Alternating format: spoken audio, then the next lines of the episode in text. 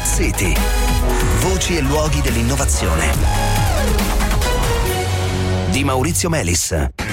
Buonasera, benvenuti a Smart City. Allora, arroventate un pezzo di metallo e questo emetterà luce. Arroventatelo al punto giusto ed emetterà esattamente la luce del colore, della tonalità che vi serve. Quella, per esempio, che fa funzionare con la massima efficienza una cella fotovoltaica. Allora, anche se fare tutto questo è molto più difficile che non eh, dirlo, è più o meno questo il principio alla base dei dispositivi eh, cosiddetti termofotovoltaici dispositivi con cui i ricercatori stanno tentando eh, così di aprire una direzione alternativa per aumentare l'efficienza dei sistemi fotovoltaici attuali del tipo a concentrazione, cioè eh, quei sistemi nei quali si usano degli specchi che inseguono il sole eh, concentrando la luce su delle eh, celle fotovoltaiche piccole ma estremamente efficienti. Finora questo approccio eh, non ha pagato, nel senso che la maggiore efficienza che si ottiene non bilancia le maggiori complicazioni, i maggiori costi anche di gestione di questi impianti che sono naturalmente più complessi e più sofisticati di quelli eh, dei normali insomma, pannelli fotovoltaici. Ebbene, il termofotovoltaico punta proprio a superare diciamo, le problematiche che si sono riscontrate finora. Allora, di questa tecnologia parliamo con Alessandro Bellucci, che è ricercatore dell'Istituto di Struttura della Materia del CNR ed è eh, stato responsabile scientifico per il CNR del progetto Amadeus che si è concluso e che ha studiato appunto la tecnologia termofotovoltaica.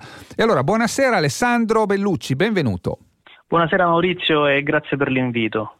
Allora, senti, ti chiederei come prima cosa di spiegarci un po' meglio, insomma con un po' più di dettaglio, eh, come funziona questo sistema termofotovoltaico. Il fotovoltaico ormai è qualcosa che conosciamo tutti, no? Sì, un sistema termofotovoltaico è, è fondamentalmente costituito da due elementi principali. Un emettitore, che possiamo definire termo-ottico, e proprio un convertitore fotovoltaico. Però a differenza di un sistema fotovoltaico classico, quindi per intenderci come hai detto tu il pannello di silicio che troviamo sui nostri tetti, sì. ecco, il sistema termofotovoltaico sfrutta come sorgenti luminose quindi come la, la luce prodotta, non direttamente il sole, ma appunto l'emettitore che a seconda della temperatura raggiunta, che tipicamente va dai 900 ai 1300 gradi, mm produce un determinato spettro di emissione. Tra l'altro diventa di un bel arancione, se ho ben capito, no? di un, esatto, una bella luce qua, arancione. il colore del, del okay. materiale, sì, sì, va dall'arancione al giallo, al insomma, giallo. quindi veramente alta temperatura. Quindi quando parlavi di rovente ci siamo. Sì, sì, decisamente. E questo permette quindi eh, fondamentalmente di accoppiare il convertitore fotovoltaico alla, alla sorgente di luce, cioè, quindi si può selezionare il materiale in funzione della sorgente. Chiarissimo. Normalmente cosa si fa? Si cercano di sviluppare dei, ma- dei materiali che funzionino bene con la luce solare. Voi in qualche modo avete invertito eh, il problema. Fate la luce in modo che funzioni bene con i vostri materiali è un po' questo no? il cambio di, di, di, di Esattamente. Ecco, ecco Esattamente. Per, riscaldare, per riscaldare questo emettitore comunque usate sempre la luce del sole, no? concentrata come dicevamo.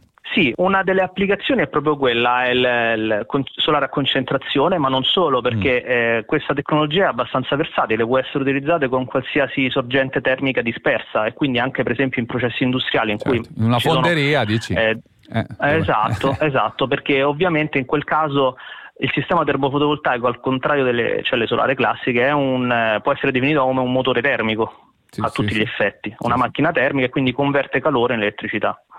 Quali sono allo stato attuale eh, diciamo, i limiti e le problematiche eh, di questo approccio? E, e, quali sono però anche le promesse? Perché in, in ballo c'è un aumento di efficienza, no? se ho ben capito, rispetto ai sistemi che abbiamo già.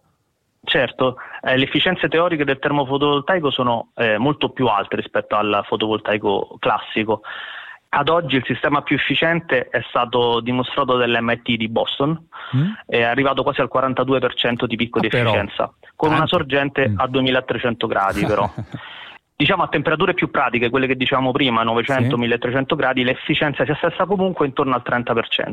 Comunque elevata. Che non è male. Eh no, eh no. Esatto. E qual esatto. è il problema allora? Perché uno verrebbe a dire, allora dovremmo correre a usarla subito con questi numeri. Esattamente, però la sfida più importante è il raffreddamento della cella del dispositivo fotovoltaico, deve lavorare nelle condizioni di massima efficienza e quindi deve mantenere delle temperature che non Ecco, siano quindi- molto alte. Quindi il problema è che voi avete questo oggetto a 1000 gradi vicino ad una eh, cella fotovoltaica, lasciamela chiamare così, che deve essere Sì. raffreddata, deve essere tenuta Esatto, fresca, esatto. diciamo. E questo è il problema. Eh, Questo è attualmente un limite, Mm, mm. però se poi ci pensi potrebbe anche essere un vantaggio, perché nel momento stesso in cui si, si supera questo problema, quindi la tecnologia diventa matura, a quel punto il sistema termofotovoltaico può essere usato non solo per produrre elettricità, ma in cogenerazione anche Certo. per esempio per fornire acqua calda, quindi hai Chiarissimo. una produzione combinata di calore e potenza elettrica.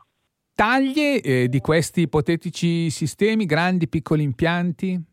Allora, guarda, la tecnologia è stato solido, quindi di per sé è scalabile. Per cui possiamo passare dall'installazione al balcone, diciamo una Ok. casa domestica, all'impianto di, di produzione a livello industriale.